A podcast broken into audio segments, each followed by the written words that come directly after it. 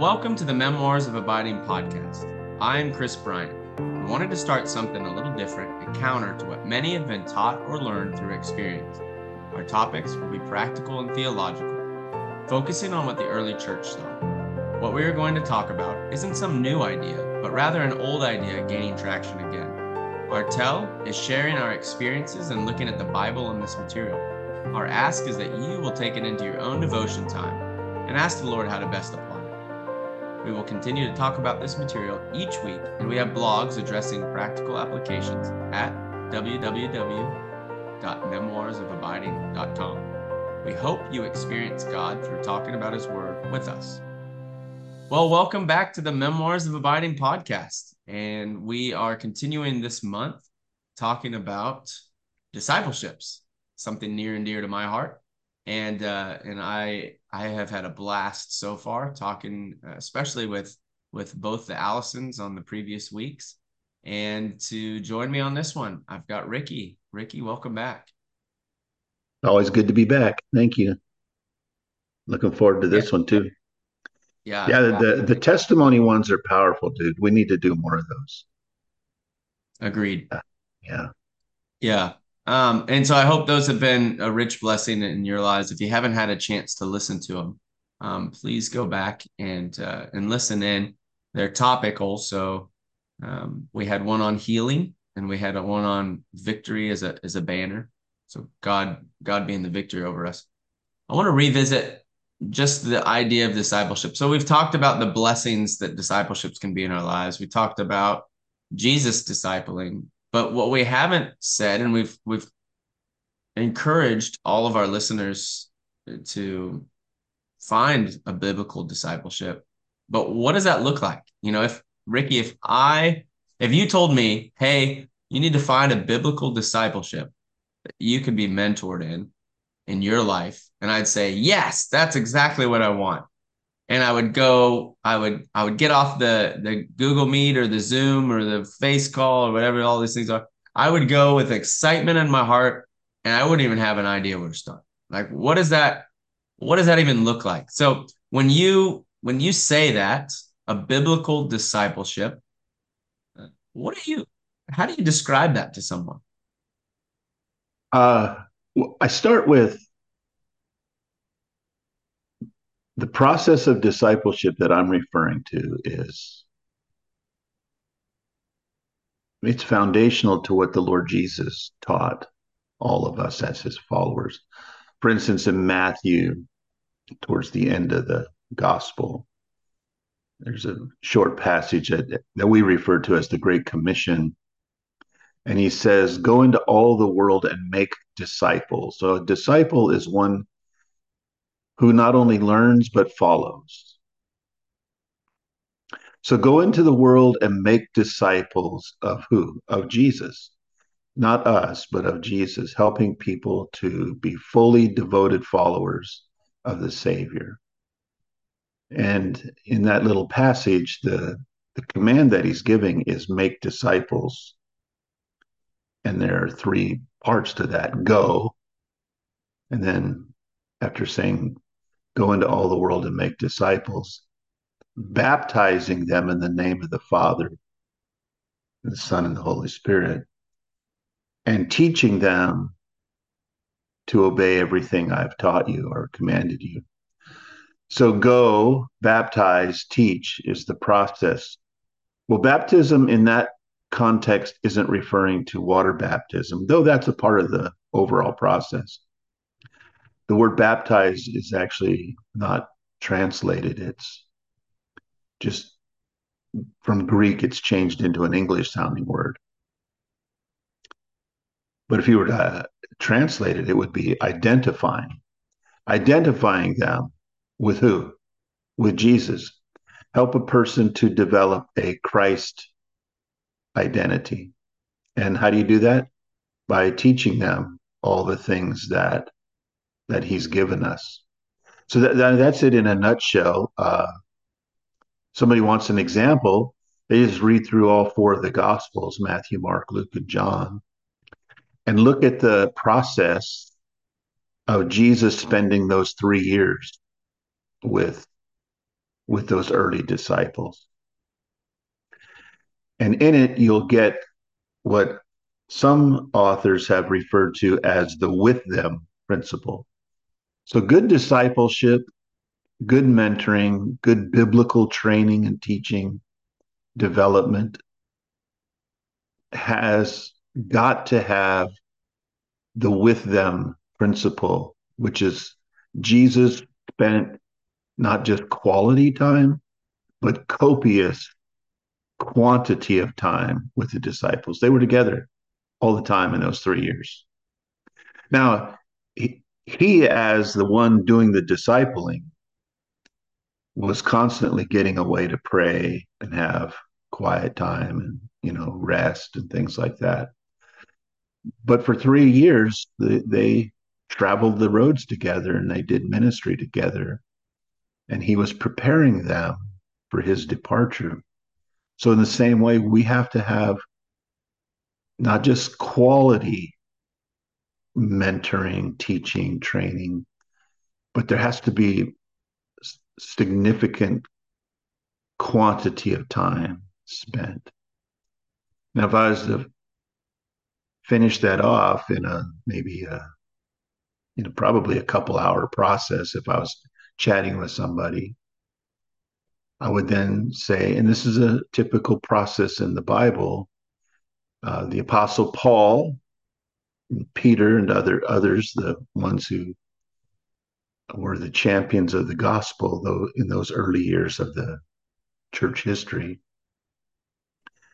they did the same thing jesus did. They had people gathered around them and they, quote unquote, discipled other people to grow in their faith, to grow in their knowledge of the Bible, to learn how to abide carefully with the Savior, and then to replicate that in other people's lives. Uh, the, Paul wrote to one of those young guys, his name was Timothy, two letters. And I won't read from the first one, but in the first chapter, he goes to he goes to, he's very intentional about saying to Timothy, be sure, Timothy, that you don't give yourself to a false teacher. So, another really important aspect of saying to someone, learn how to abide by being with someone who truly knows how to abide in Christ. That choice or that decision is paramount. If we learn from somebody who really doesn't know at a significant level, we could do more harm than to ourselves than good. Uh, it's not so, enough just it's not enough just to learn from somebody.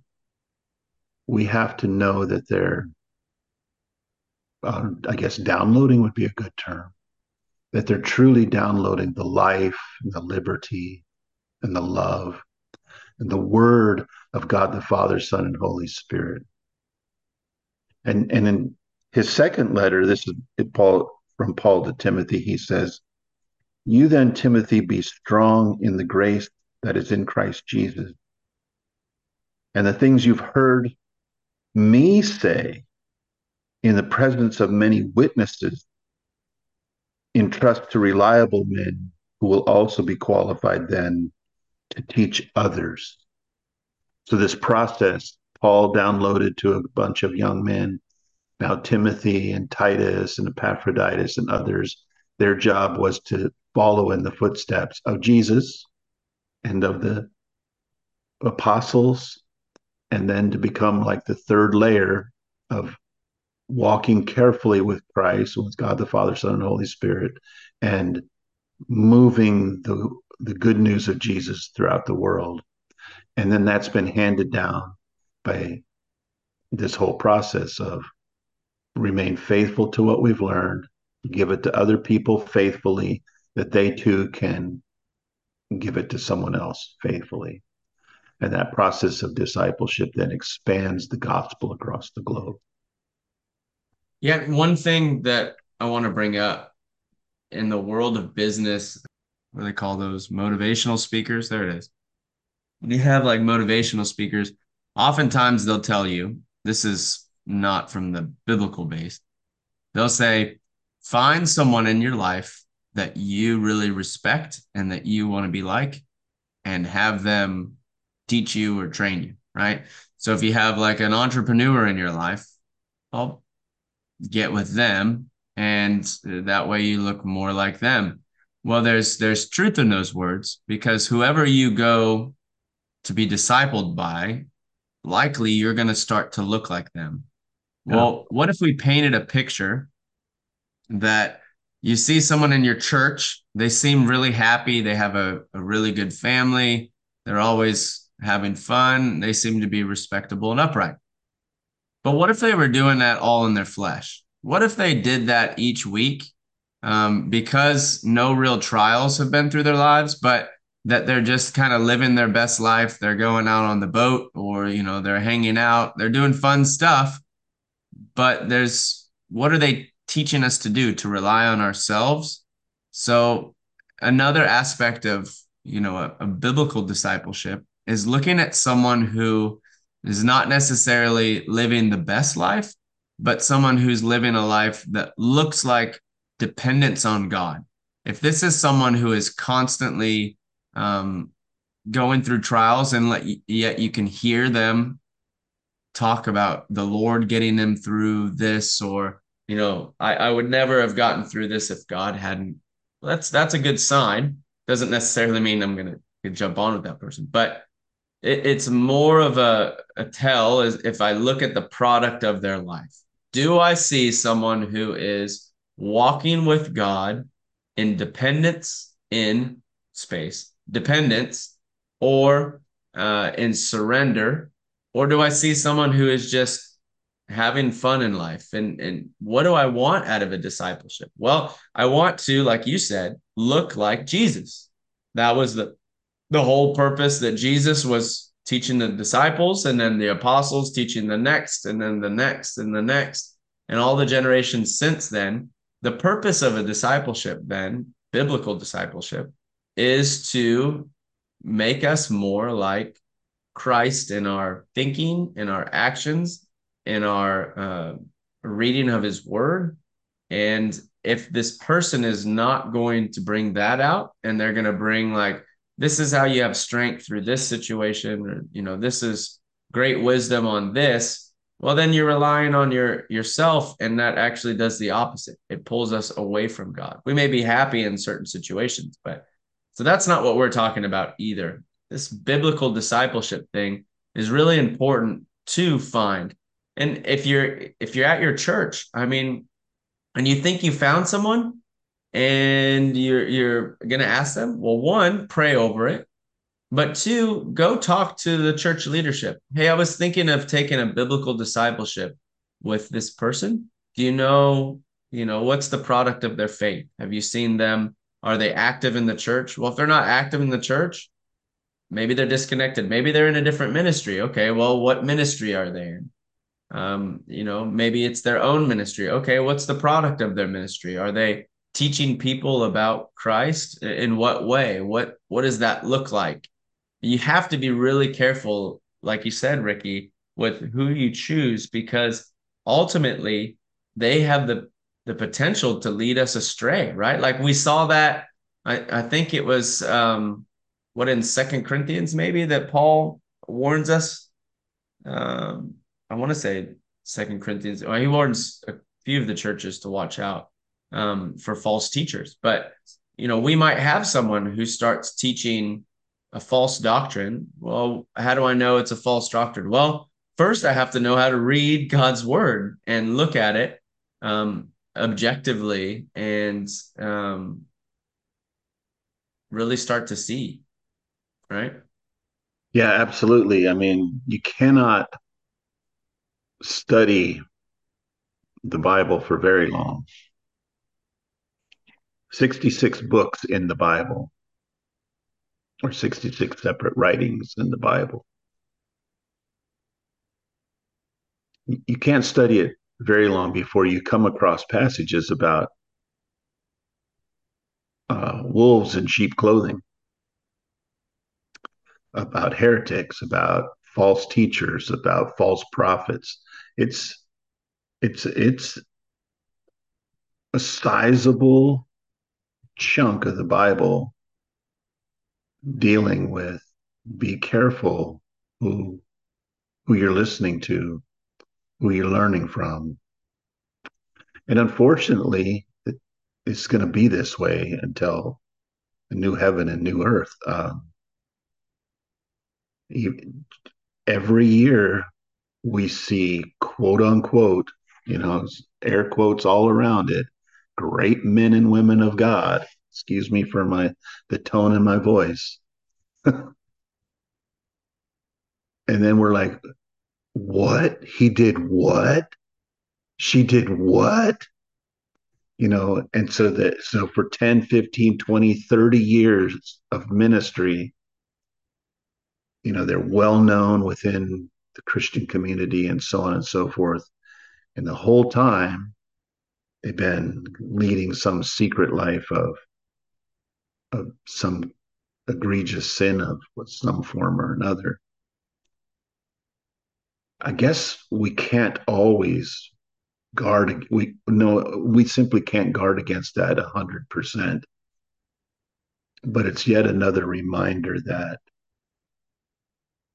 if a person wants to grow and to become more like Jesus to be in the process that he he implemented in the life of those first disciples that he imitated from the Old Testament uh, with Moses and and Joshua and people that were with Moses, the school of the prophets in the Old Testament, and later, you know, the first disciples as they followed the the Lord's pattern, and that's been handed down. We better pay heed to, you know, what Paul said to Timothy. Beware of false teachers. And when you, faithful Timothy, choose others to train and disciple, you make sure that they're faithful too. So that they in turn will be like Jesus when it's their turn to start guiding somebody else into becoming more like Christ it's a very dangerous thing we do when we talk about discipleship because if we mess it up, especially if we mess it up not out of ignorance or, you know, innocence or I didn't know something appropriately. But when, but when we do so carelessly, or intentionally, yikes, I don't want to answer to God for that.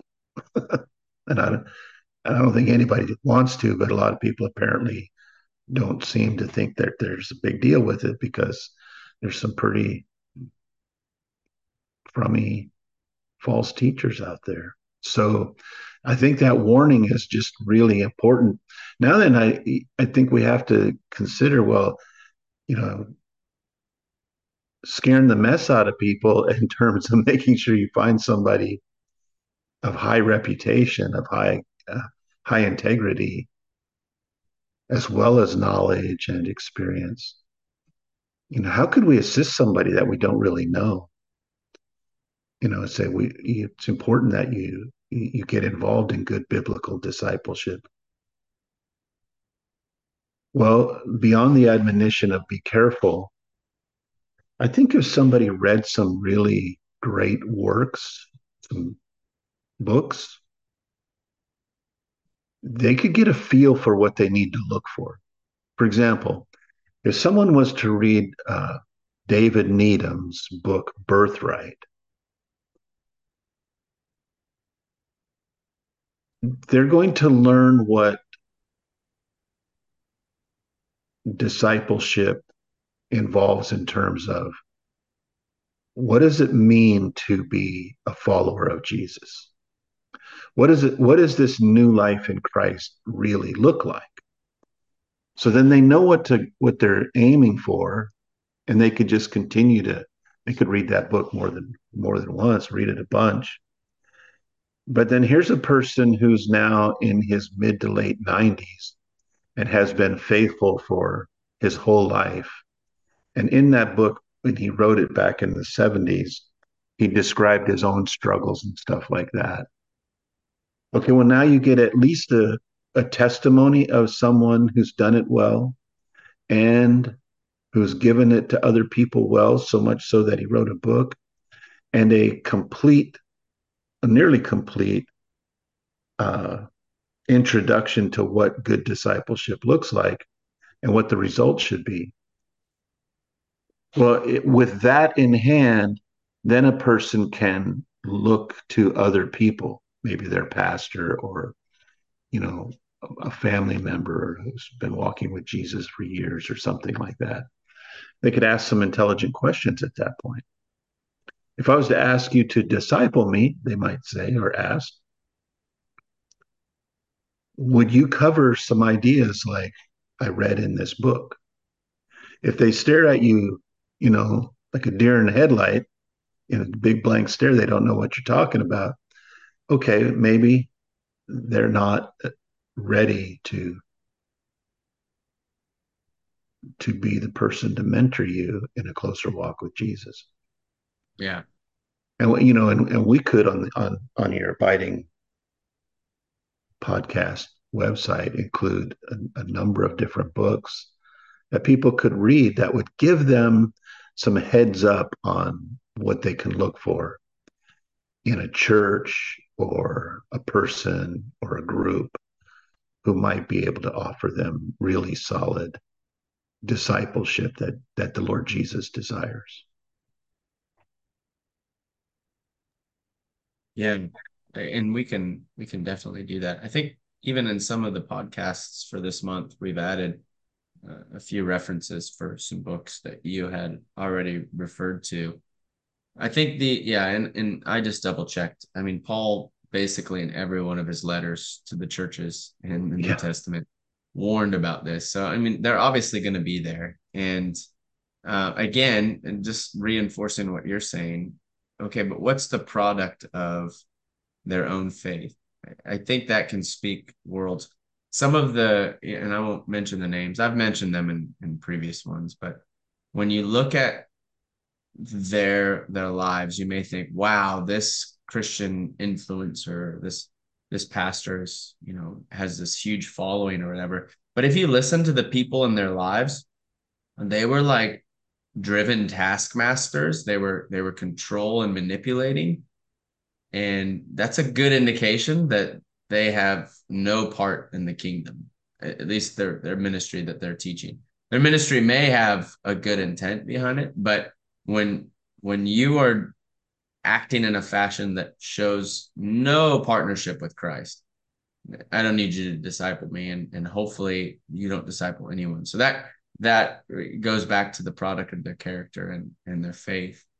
Um, so with false teachers, and it could even be something small like like here's a good one. We've talked about this many times. Well, we're all just sinners. You know, I'm just going to keep doing that because I'm a sinner. Okay, well, no, you know, we see um, many times through scriptures in the New Testament that that is a, a, a very um, specific term uh, used for those who are not in Christ yet, um, and a callback to when you were before Christ. Um, but I mean, just look at the the epistles or the letters from John, First John, First John 3, First John 5, Paul's writings. Um, it just that's a that's a concept that is foreign to the first century writers. That's it's it's no longer there. So that would be one thing that you know you want to look at and say, okay, well, if this person uses the term, oh well, you know, you know, I'm just gonna I'm going to sin on this side of heaven because, you know, I'm just inherently a sinner. I've got a sin nature. Well, you know, I I encourage you to maybe search somewhere else for a disciple, uh, a discipleship if someone's using that language, only because they're going to reinforce that in your mind. And that's it's not according to the biblical position. We've talked about that in podcasts previous that you can look up. Um, I think it's it's labeled something to the effect of um, I'm a I'm not a sinner, am I? Something to that. Uh, I think it was season one that we went over that, but yeah, give that a listen. But anyway, so there's there's many different things. Now there's there's small things like when the rapture happens and and stuff like that. Those are we've talked about before. They're minor dif- disagreements on things. When we're talking about false teachers, though, these are going to be people who are going to be leading you away from this biblical narrative of how a believer should be. We should find our source, meaning, and identity in Christ. It shouldn't be on anything we do, shouldn't be on anything that's done to us. It should be strictly in there. And any language that they use that tries to find meaning and purpose and identity outside of Christ, um, outside of the Lord, that no, that's that's just contrary to the Word of God. So, you know, if you are not highly steeped in or knowledgeable on the Word of God, then it's going to be a very difficult proclamation. And so, um, you know, you can, I, I, encourage you to ask your pastoral staff. Um, you can always email us at chris at memoirsofabiding.com and, and say like, you know, these are the things that they're saying. Does this sound like something? And we can encourage you, uh, with barely, with bare minimum information. We're not going to be able to give you much wisdom, but um, if you can give us some information, you know, we can we can write you back, and you know, we've been able to provide some input on others before uh, about whether something is a biblical expectation. I know I have, so I think that's a really important aspect for us to look at. What about shifting it a little, Ricky? If my discipleship runs strictly on books, how is that okay? And if it is, you know, what should I watch out for with that? I think I think books are really helpful. They can become a substitute for the Bible, and we don't want that. They can become a substitute for the church, and we don't want that. And why? Well, something happens in the group setting. And it's the and beyond that it's exactly what god has offered us. We are not primarily in the creation god did not make us primarily psychological. He made us sociological. It was not good that adam was alone. And so he made him a helpmate and they were helpmates to one another and from that the the mission he gave to Adam and Eve was procreate, to, to create the human race. So we need one another. That's just crystal clear in the book of Hebrews in the New Testament, uh, chapter 10, I think, verse 25 or something like that. It says, Be careful, you know, not to neglect meeting with one another, but get together regularly that you might encourage and spur one another on. You know, so the whole discipleship process is a with them application. So if you're only learning through books, then you're missing a part of the equation. However, reading good, intelligent, spiritual books written by godly people can quickly and greatly advance our discipleship because the written word typically packs in more truth in a short period of time than a conversation. You know, there's lots of ums and ahs and hesitations and verbal pauses and rabbit trails and, you know, uh, falling through the hole of uh, Alice in Wonderland type thing. And, you know, that just is what happens in conversation. And it's what makes conversation unique and so important to the process because we can stop and slow down and go, yeah, but what about? Is that what that meant when we read such and such? And now that I understand it, how do I apply it? Things like that. So I think books are really important, but they cannot become substitutes. Um, yeah, and yeah. it's important to know who the author is. Really important. Yeah. This comes back to the whole a part of discipleship is fellowship. Who you're fellowshipping with really matters. Because we you can see a very well-known Christian teacher, known by most of the church worldwide, fail. But there's more pastors or missionaries who fail morally that nobody knows other than the small group of people they're pastoring. Churches across America, you know, with 100 people or 75 people, which, by the way, the, the uh, most churches in America and in the world are less than 150 in population. And hundreds of those have pastors who fail. They'll pastor that church for years or a few years. It, it doesn't matter. And then they fail. They have moral failings. And they've been morally corrupt secretly, probably for years. And then they were exposed. So it doesn't matter whether they're famous or not, it can happen anytime, anywhere.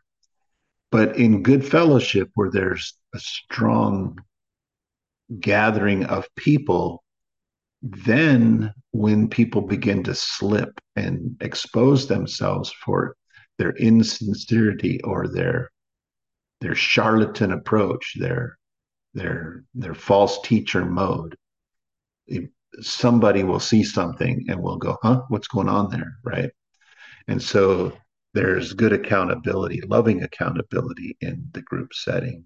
So yeah don't don't be an island don't isolate yourself because there's so much bad going on out there be careful and energetic and filled with the spirit and move boldly you know into some kind of a fellowship arrangement where you have great confidence but getting that confidence means you have to be shrewd and wise and pay attention that's why i say i think there are some books people could read to go well, is this church or this pastor, this missionary capable of teaching some of these things I've learned by these great authors? That's at least a metric that one could use. Or like what what you said, is a person who's doing this, what is it they're talking about all the time? Do they ever, you know, slow down the process to consider Christ in the middle of their conversations?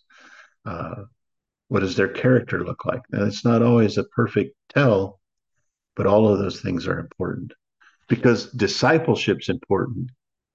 It it just goes without saying who we're discipled by is of utmost importance. Yeah. So we've we've got the idea of who, I think. Now, when we're walking through a biblical discipleship, I mean, it has to have applicability in our lives on every area. And so if if I'm being mentored, discipled on a Christian walk, you know, you talked about books. Um, so if I'm if I'm going to walk through a you know a, a discipleship, uh, Jesus modeled one for three years. If I'm going to do a 12 week or an eight week, it's not probably not going to be as effective as I'm hoping it's going to be. And I'm just not going to be able to put enough time to it. Right. Even if I meet every other day with this individual, I'm going to miss out on a lot of the things that occur, the the growth that occurs over a longer period of time. And I think yes. that's important that even Jesus spent 3 years with people. If Jesus spent 3 years with people to try to teach them the things that he knew. And that was the time elected by the Father to bring Jesus through his, you know, the ultimate trial of the cross and uh, and putting him uh, in the grave and then bringing him up three days later. He chose that time.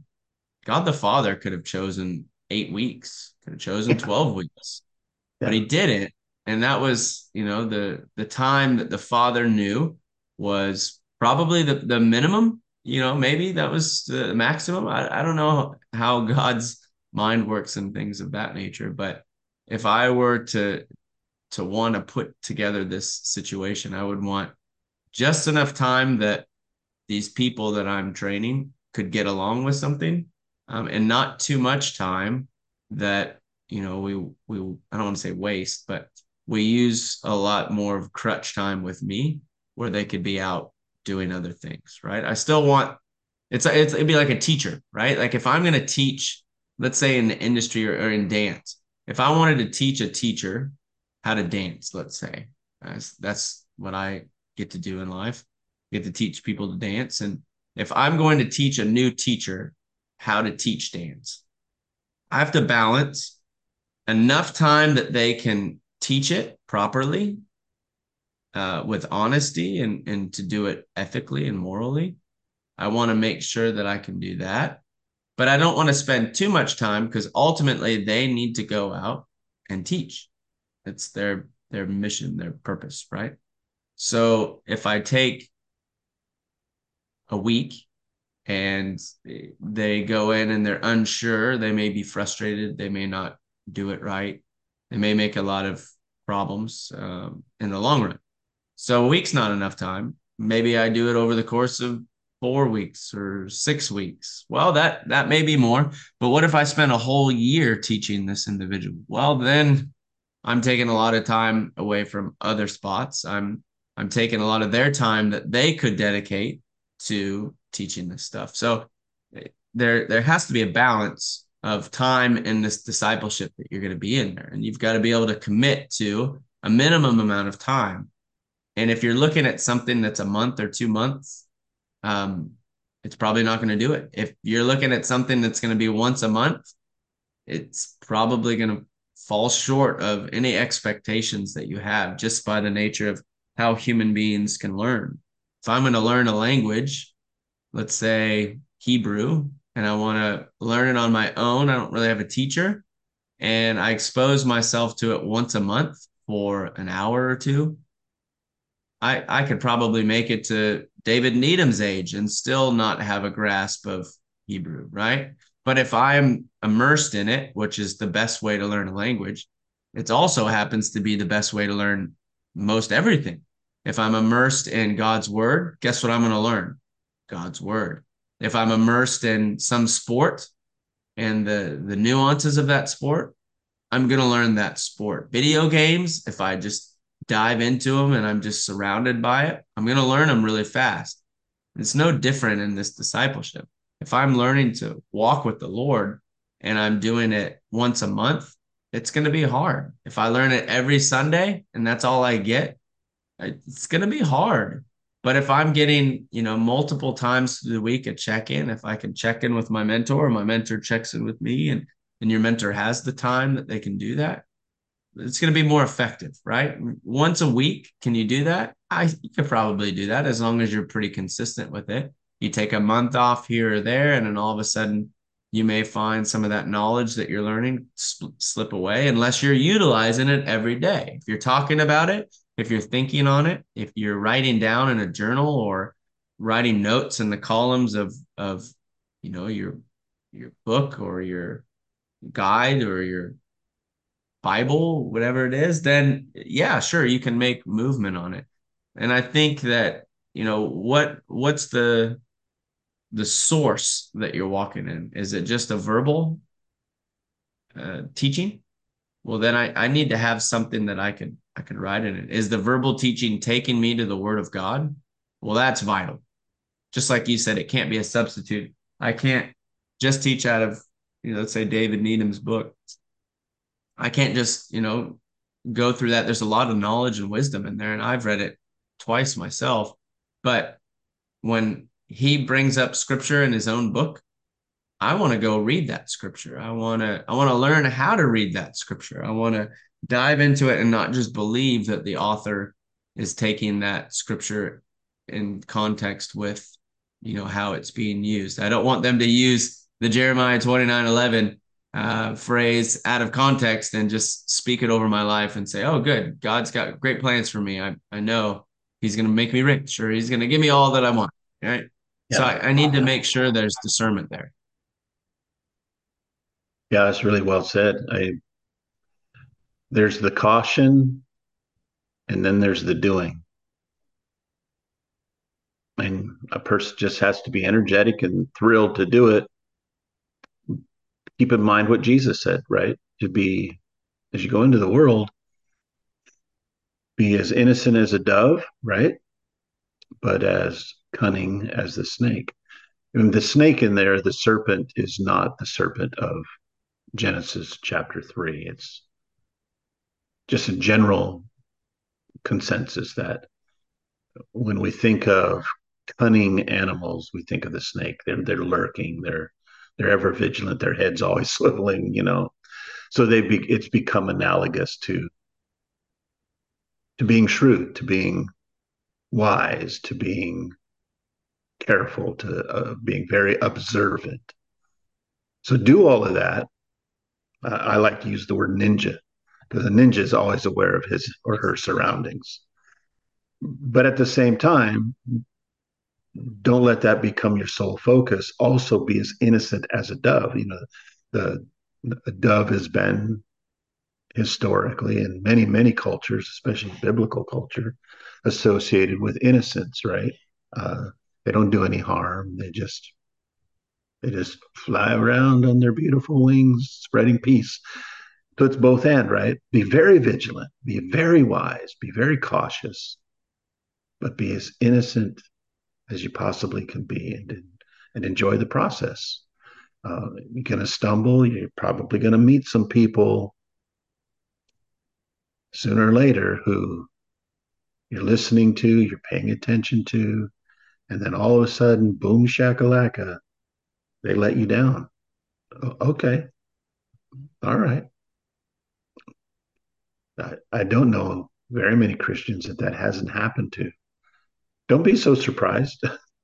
if you're surprised, you haven't read the Bible, because in God's Word, we see people who love Him, are devoted to Him, and then somewhere along the way, they make some serious boneheaded decisions, and in some cases, very egregious, sinful decisions God's not through with them. Uh, and only God can be the one to determine if he is through with them or not. But if they've let you down, now there comes that cautious aspect, right? I better pay more attention to what's going on here. So there's this this this burden of caution that we want to share with all of you, but also the thrill of the adventure don't let that stop you from finding a good discipleship team or person, persons, group, church.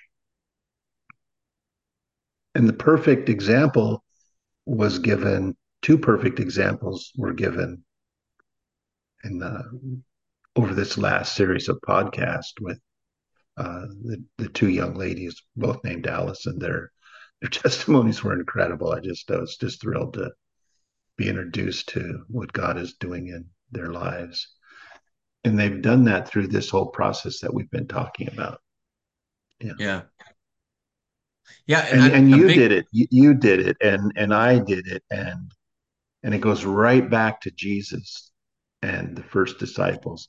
And it goes back past Jesus to what happened in his life as he was growing up and and his model, of course, was the Old Testament.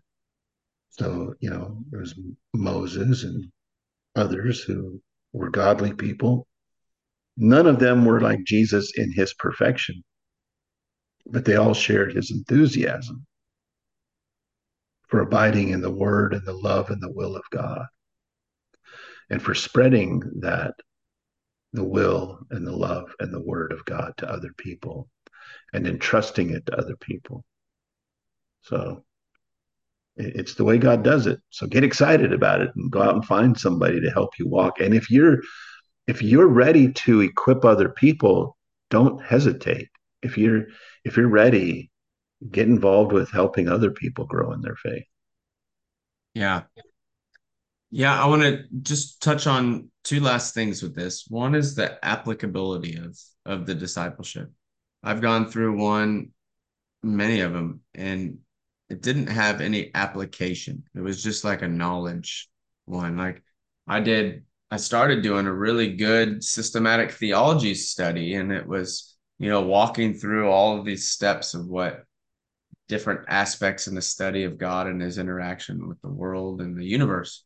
And it was very great as far as helping me understand different things, but it didn't change who I was. It didn't didn't change how I viewed God. Um, it just changed my knowledge of it.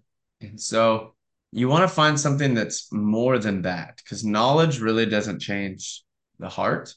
Knowledge, uh, knowing, as the GI Joe said, is half the battle, but it's actually applying it to our lives that's the big one, and that's what you want the person discipling, or if you're a discipler, discipler, there you go, there's that word.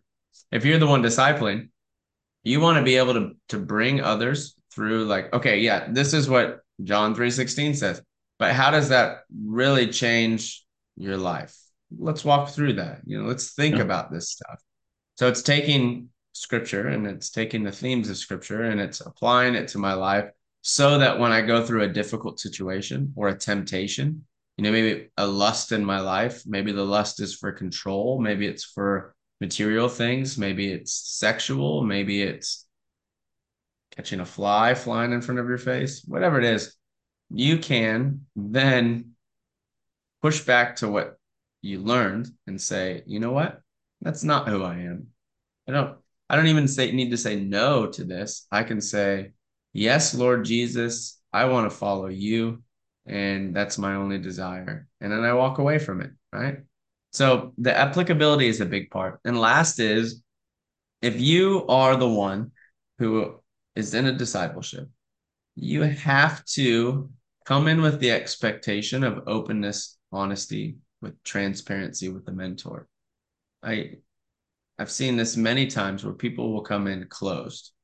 And generally in the beginning of the, the study, at least the one that we run through, um, there's like an activity that starts it off. And it's like a oh no i'm not sharing all of this stuff. And and i will personally i'll share some of the the struggles that i went through um, to kind of break the ice. But you have to be open because once you you brought that out whoever's discipling you can point you and thematically meaning the themes of what we're talking about, they can help guide you and how that relates to you specifically. Right. So if if I stu- if I stumble with control, I just want to have control. Well, you know, Ricky as a person discipling me can say, okay, well, he struggles with control. What's the aspect that we really want to see in his life? Surrender. I, I just I would want to see that person learn how to surrender. So when we talk about scripture, I can say, okay, but yes, you know, you see this in Romans 3. Look how Paul is is showing that none of us have control of our justification. None of us have control of whether we're righteous. Notice that that's the theme here. And then you can look and say, well, see that. Yeah.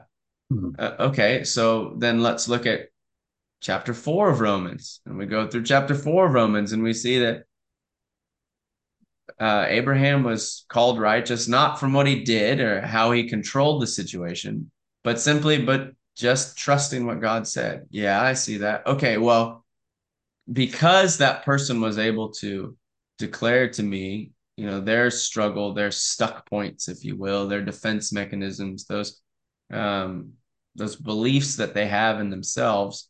Now, as a mentor or as someone discipling, whenever I go through God's word with them, I can point out those identity pieces that may fight against that initial belief that they had in themselves from childhood, from what people spoke over them, from what they spoke over themselves.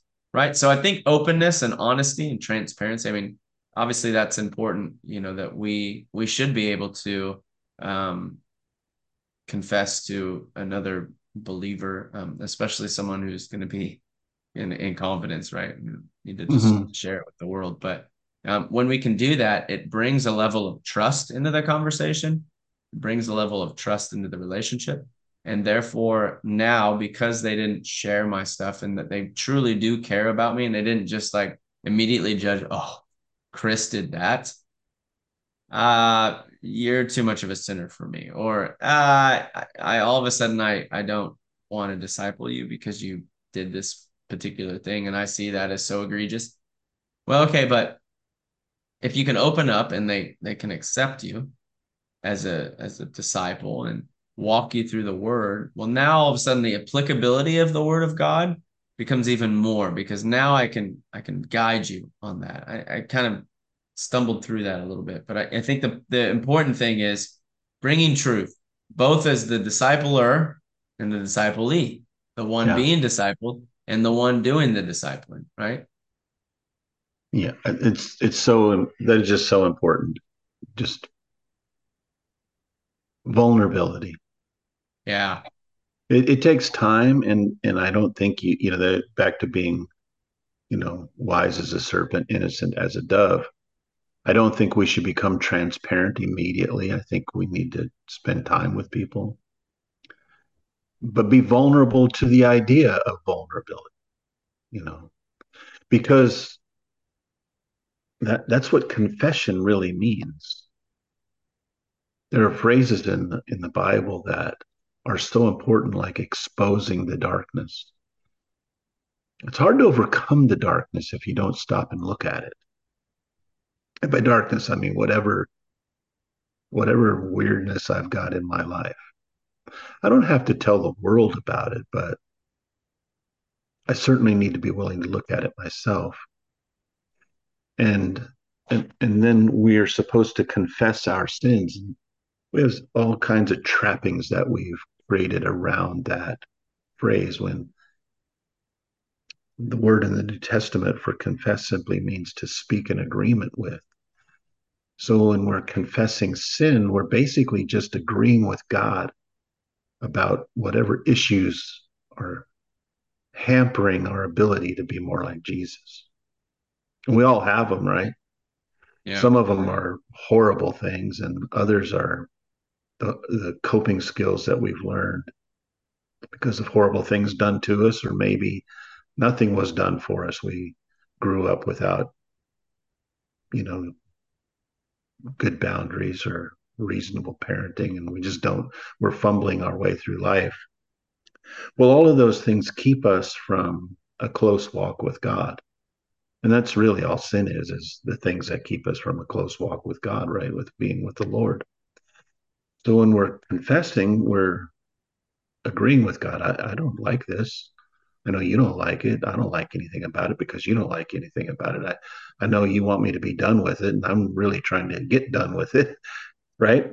So that requires vulnerability between ourselves and the Lord. And as we grow in our friendship with somebody in a discipling process, that trust can grow and more and more vulnerability becomes uh, available to us you know, so it goes back to that question: Can you only do it through a book?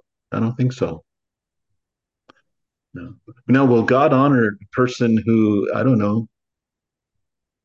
Maybe there's a job that takes somebody to some woebegone island somewhere. they're on some kind of lookout or something, and they're on the island for six months at a time, and they're out there by themselves. Can God use that? Yes, absolutely, but it's not the ideal, right? So you can always point to somebody who might be able to do it on his or her own, but it's not what the Lord would truly desire of us in in generalities. And I'll, I'll come back to that part about be cautious, find the right people, but be energetic about it. Have a lot of fun with it. Don't get down. Don't don't get lost in the quagmire of not being able to find good discipleship. Just keep pressing, you know, until until you find the right circumstance. Yeah, I think that's great. I, I think that you know over this whole month we've made a, a really good case for discipleships. I think that uh, the Word of God makes an even better case for discipleships. I think that even as we speak about this, my discipleship should connect me to Christ and not to an individual. And if I'm being connected to an individual, then I'm becoming their disciple and not a disciple of Christ through this individual. And um, you know, all of this is is great knowledge. We see the product of it, and I just encourage all of you that if you heard the stories that both of the Allisons shared, their struggles that they went through, that was just a part of of the two and two year two and a half years I've walked with those ladies and met with them consistently. And you heard Allison number two, which was the first Allison uh, with two L's. She said a lot of times I didn't want to show up, but I did anyway. I made sure that I I stepped in and I, I continued through it. Actually, I think both Allisons said it, to be honest. And they did. And the product of that has been transformative viewing and perspective of Christ in their life. And that is that's what I hope all of you can get. I I, I hate seeing my brothers and sisters in Christ walking around this world thinking that the best thing is that they're going to get into heaven and that there is no good on this earth and mm. there's no good apart from God on this earth but God made this world and he also gave us this wonderful blessing in Christ on earth. Like, yes, we are foreigners, we're ambassadors, we are not citizens of this earth. But at the same time, he gave us such wonderful gifts on this earth to use and to feel and to see. And when people aren't walking in that, it is saddening to see that there's so much potential for them that they're missing out on. So, for all of you that are listening, and I hope and I pray deeply that you will find a biblical discipleship that you can walk in for an extended period of time, whether it's a year, whether it's three or four years, you know, it doesn't matter. The, the length of time should be long enough that you're starting to see an effect on the trials and tribulations in your life. And if you haven't, I say stick with it until you start seeing mm-hmm. trials and tribulations in your life and see if the product of that has changed them. If not, either the discipleship is is not getting there or you're not getting much out of the discipleship, right? But you want to make sure that you give it enough time. And, and in this world, we've talked about the busyness of life in previous podcasts. The busy, busyness of life can sometimes pull us away from these things. And we might schedule it out for a Wednesday. And then all of a sudden we schedule something else that might be more fun on Wednesday and be like, oh, I can't make it. Oh, I can't make it again. Well, we don't want the discipleship to be a placeholder in your life. We want the discipleship to be a conscious, intentional choice of you seeking to change your relationship with Christ with the help of another individual who is also surrendering some time off of their schedule to prepare themselves and then to also walk with you and then to pray over you whether it's on you know your time or whether it's away from you so you want to be able to respect that individual and and honor their time just as much as your own time right and that's that's kind of a big thing in this modern culture that's difficult so right. yeah I, I think i think there's a lot of any last thoughts there ricky yeah, I just wanted to share from one of the people that we talk about from the Bible, uh, fellow by the name of Paul. He wrote a number of the letters in the New Testament. And in talking about this whole issue of discipleship, you know, what we've received from Jesus, we give to someone else, or or always remembering that the goal is not to mentor somebody to be like us, but to help one another to be like Jesus.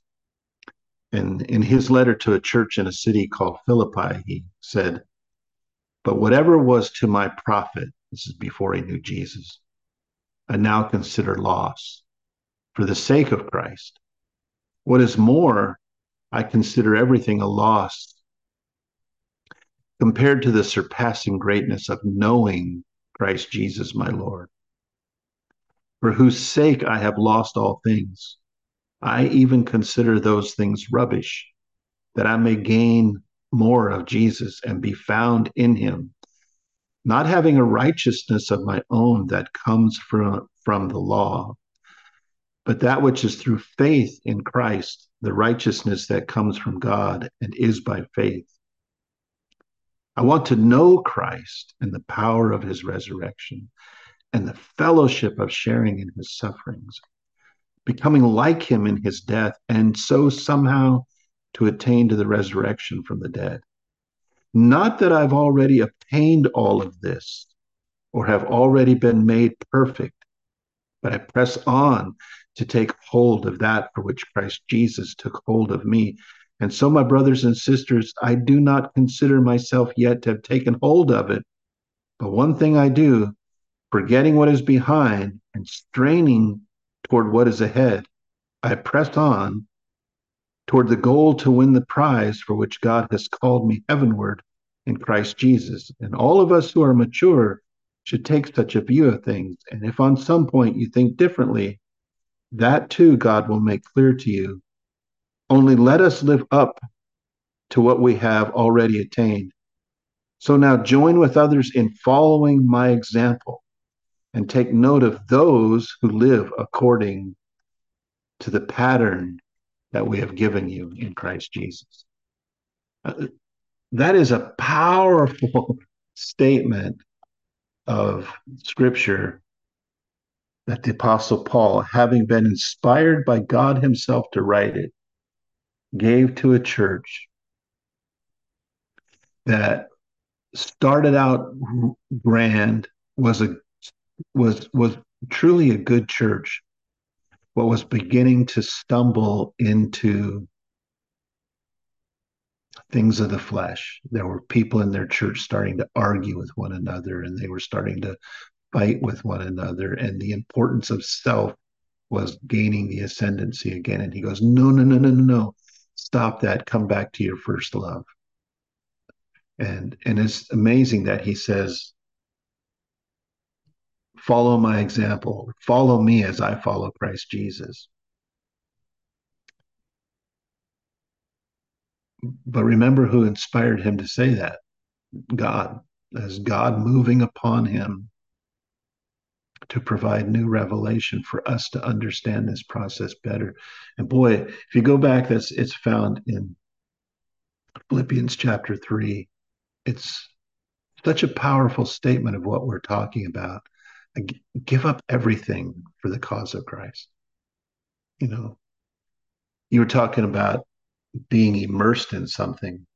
That's how we learn best. You're you're right, and we do that whether it's a video game or you know the water cooler conversation around the hottest new TV show, right? Uh, sports, you know, people involved in uh, I don't know what they're called, those fantasy football leagues and stuff like that, and they study meticulously the players and the statistics. They immerse themselves in it, and they're good at it. This is the most important thing in the world that we're talking about is our walk with Jesus.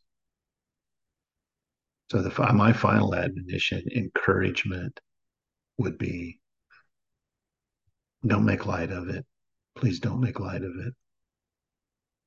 Yeah. Yeah, yeah great. I love that section of scripture too. Um, well, Ricky, would you mind closing us in prayer? Thank you. Father in heaven, again, we thank you for this time. Pray for those who hear the podcast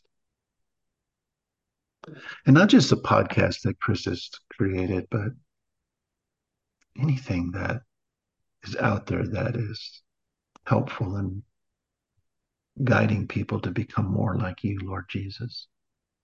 And I thank you that we really live in a time of abundance of good Bible teaching and mentoring and discipleship. And I know it saddens your heart, God, that people go undiscipled.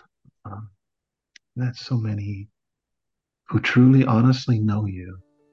They're saved and and yet they don't live the full, abundant life in Christ that is available to them because either they have no knowledge that they can press further ahead or haven't been the recipients of the invitation to abide more closely, they've rejected. So, whether, Father, it's out of true ignorance, the way the dictionary defines that word, not knowing, or out of indulgence or things other than you, we pray, God, that those barriers would be removed, those hurdles would be cast away, and all of God's children will walk carefully with you, Father, Son, and Holy Spirit. Amen. We want to end with an important scripture that reminds us to abide in Him. John 14, 23. Jesus answered and said to him, If anyone loves me, he will keep my word, and my Father will love him, and he will come to him and make our abode with him. As you walk through this week, we encourage you to review the scriptures and themes we talk about and ask the Holy Spirit to team up with you to bring this information to life personally in your life. Thanks for listening.